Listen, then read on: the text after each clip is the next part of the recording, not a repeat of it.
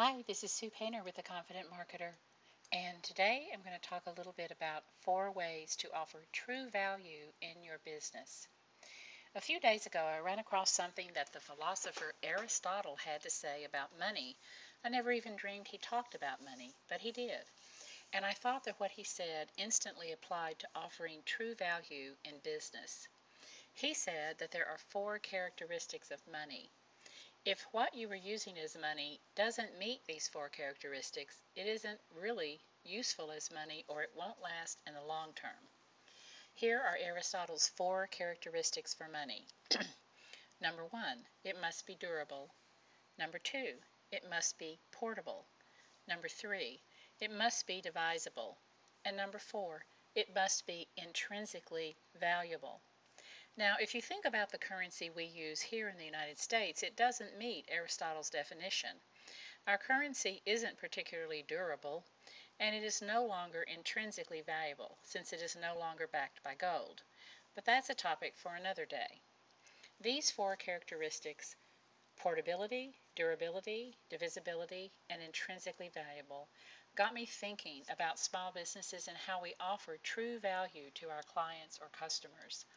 I believe we can measure the value of what we offer using these same four things.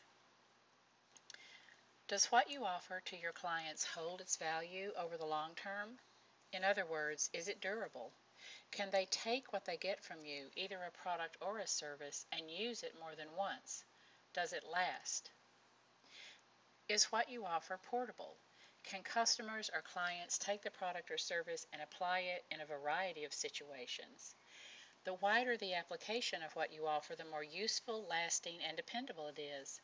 If what I teach a small business, business owner can be taken and applied to more than one situation, or even more than one business, that's true value, and any prospect will perceive it that way. Is what you offer divisible? In other words, can your services or product be broken down into parts and used part by part when needed? Let's say you sell a set of cleaning products for the home. If these products can be divided up and used individually for different cleaning solutions, that's a good thing. If there's only one way to use what you sell, whether it's a product or a service, that limits the value. A great example of something not being divisible is a waffle maker. Most people believe it can be used for one thing, making waffles. Consequently, hundreds of thousands of waffle makers sit on kitchen shelves way in the back and are rarely used. Waffle makers are not divisible, and as such, they're not really valued. Lots of waffle makers end up being thrown out.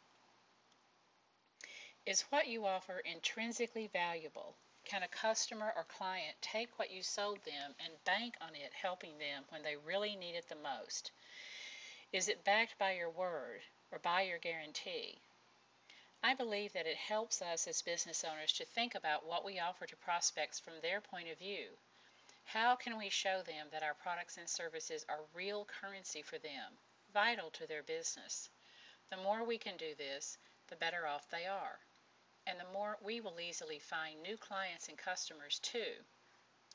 If you want to read more about creating high value for your clients, try hitting my blog at www.confidentmarketer.com and look for the article Lead Your Business, Don't Just Own It. And another blog post that can help you see how much currency your business has is named How to Get a Broader View of Your Business. You can search for that one too. If you need help tweaking your offers, you can get a one and done hour with me and we'll review and make changes to what you offer and how you price it so that it is intrinsically valuable to your prospects and clients. This is Sue Painter with A Confident Marketer wishing you big success for your small business.